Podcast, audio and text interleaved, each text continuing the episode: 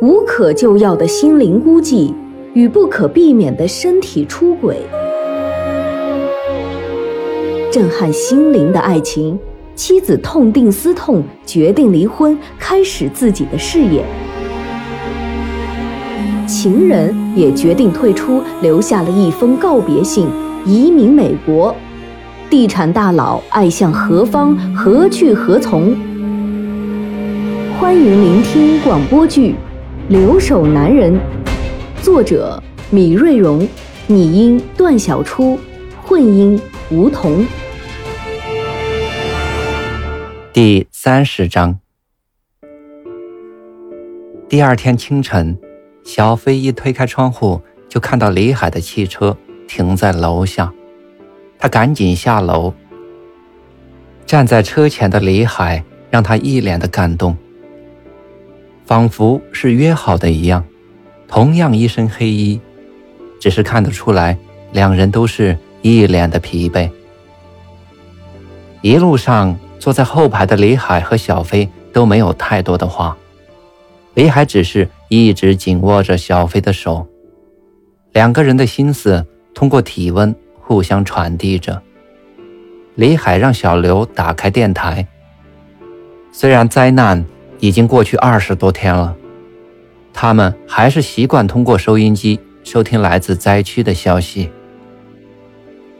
来到指定的医院，那里围满了前来寻找失散亲人的人，这里的人们已经没有了撕心裂肺的哭嚎，但每个人都是满脸悲戚和焦急的神情，大家都希望早一点得到亲人的消息，哪怕是确认已经罹难，那也可以快点为亲人点亮回家的道路。在志愿者的引领下，小飞完成了 D N A 采样的全部工作。此时的小飞脸色苍白如纸，这倒不是因为被抽了多少血，而是他感到此时自己能为父母做的竟是确认他们的罹难。想到这里，就不禁泪流满面。小飞走出采样室，李海赶上去一把扶住了他。此时压抑已久的小飞把头靠在李海的胸前，失声抽泣起来。李海没有说话，只是紧紧地拥抱着小飞。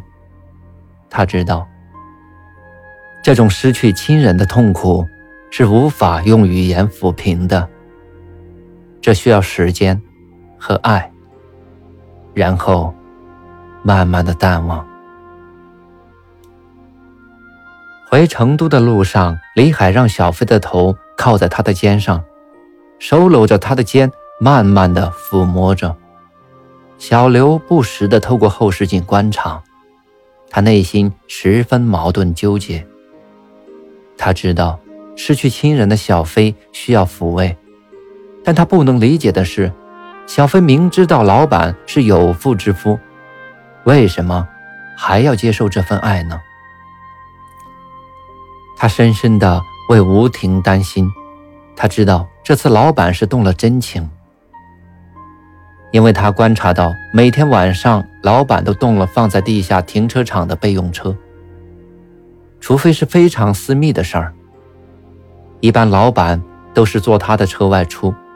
还有几次小刘坐在车上听到老板接电话，一连推掉了好几个饭局，但到头来老板只让他送回家。后来的事儿就只有老板自己知道了。又是漫长的等待。数日后，小飞终于接到通知，在清理成都通往虹口的道路时，在干涸的河道边挖掘出十多具遇难者遗体。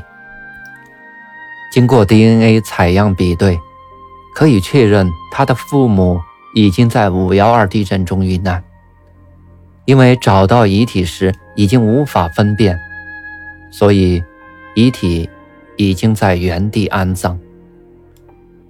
瞬间，小飞再一次感觉身体被掏空了，他哭着告诉家里所有的亲戚朋友，家里的亲人们都在等待这最后的确认消息。虽然他们早已接受了这个现实，但当真正的噩耗传来，还是让他们痛苦万分。最后他打电话告诉李海，李海想马上赶过来安慰他，小飞拒绝了。于是他想一个人静静地和自己父母待一会儿。还有一个原因是晚上他的伯伯姨妈们都要过来，他不愿让长辈们见到李海。他知道这段感情是不会得到大家的祝福的。晚上小飞的伯伯和姨妈们都来到小飞家，大家一起商量父母的后事。因为遗骸已经无法找回，也就不再有什么仪式了，但小飞还是决定要把父母的遗物合葬在一起，这样也让自己今后有个念想。长辈们都点头同意，可伯伯提出希望安葬在成都的龙泉山，因为这里是他们举家离开上海支援三线建设后的第二个家。姨妈则希望安葬在万源的白沙农工区，因为这里不仅是母亲的老家，更是父母相识相爱的地方，也是他们为了航天事业奉献青春年华的地方。各有各的道理，双方争执不下，大家于是都把目光转向小飞，因为这毕竟是他的父母。小飞双眉紧锁，犹豫不决。片刻之后，小飞泪眼婆娑地先谢过伯伯和姨妈，然后道出了自己的想法。他希望安葬在龙泉，原因很简单，他只想离父母近一点。至于万源的白沙农工区，他会每年带上父母的心意，常回去看看，看看那高大的厂房，看看那已经破旧不堪的甘达雷宿舍楼，看看那广场的篮球架，看看年事已高的外婆。说到这些，小飞止不住泪如雨下。伯伯姨妈们不再争执，姨妈心疼地搂着小飞。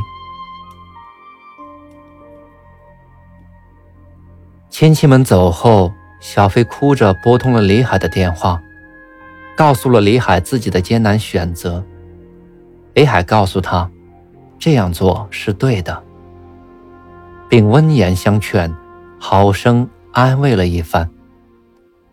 小飞问李海可不可以到外面的咖啡厅坐一坐。李海先是有点诧异，但很快就明白小飞的意思，应约而来。在城南一个高端会所的卡座里，柔和的灯光映在纱幔上，泛起一片红光。两人双目相望，双手相握，连日的劳累以及失去亲人的痛苦让小飞憔悴不堪。李海心疼地用手摸了摸小飞日渐消瘦的脸，轻声地问道：叫我做点什么？就这一句话足以让小飞流下大串的眼泪。谢谢，你已经为我做了很多，要不是你，我真的不知道该怎样度过这段伤心的日子。你知道的，我没有太多太知心的朋友，我真的谢谢你。我现在只想你能陪我在这里坐一坐。这不像是恋人间的对话，他们就这样理性地热恋着。第二天下午，小飞接到李海的电话，说是想接他出去走走。他想，可能是李海怕他一个人在家烦闷吧。放下电话不到半小时，李海已经到了楼下，坐上车一路往东驶去，小飞不问李海要去哪儿，李海也没有说。半个多小时以后，他们驱车来到龙泉山脉的一处公墓，青山翠白环绕下，一排排整齐而又洁净的墓碑静静地躺在那里。这山有点像小飞在万源白沙农工区时的那座山的感觉，同样是苍松翠柏，同样是蜿蜒崎岖。是的，这是一个适合安放亡灵的地方。车刚一停下，墓地的工作人员就迎了上来，热情地招呼着李海。李海这才对小飞说：“你昨天说想在龙泉安葬你的父母，这老板是我的朋友，我就先带你来看看。”工作人员先带他们来到豪华墓地区，小飞赫然看到这里安放着许多名人，他知道自己的父母不属于这里，于是要求看看别的小一点的墓地。李海本想说点什么，但是看到小飞坚定的目光，转身吩咐工作人员带他们到一般墓地区去看看。这是一排排每个不到一平方米的小墓穴，整整齐齐干干净净地排列着。对，以父母普通人的身份，这里才是他们应该居住的地方。回到墓地办公室以后，小飞请工作人员给了一个价格表，他想先请家里人都来看看。李海叮嘱工作人员先给小飞留几个好的位置，然后上车离去。路上，李海对小飞说：“为什么不给你爸爸妈妈找一个大一点的环境呢？我来办吧。我不敢提钱字，我怕亵渎了你的父母，但是真的是我的一份心意。”“不，谢谢了。你能带我来这样一个如此肃穆庄重的墓地，已经让我很感动了，但至少应该还是由我自己来完成，任何人都不能代替的，真的。”小飞心里非常感谢李海，他简直不敢相信，这个让人感觉高不可攀的房地产老总会有这样贴心细腻的考虑。但他还是坚决地拒绝了李海想为父母买一个大一点墓地的要求。第二天，小飞请到伯伯和姨妈们一起到了位于龙泉的公墓，大家都非常认可这个地方。在和工作人员的交谈中，细心的姨妈听到他老是提什么李总李总的，便把小飞叫到一边，轻声地问：“哎，李总是谁呀？你怎么认识的？是不是墓地的老板？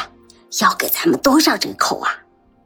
小飞只是淡淡地告诉姨妈，李总不过是他的一个老客户，也是这里老板的朋友，所以介绍给他了。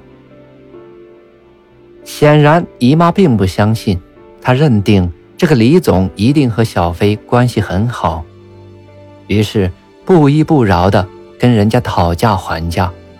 在工作人员反复重申昨天李总带这位小姐来的时候就已经打过招呼，现在的价格已经是最低折扣了，姨妈这才罢休。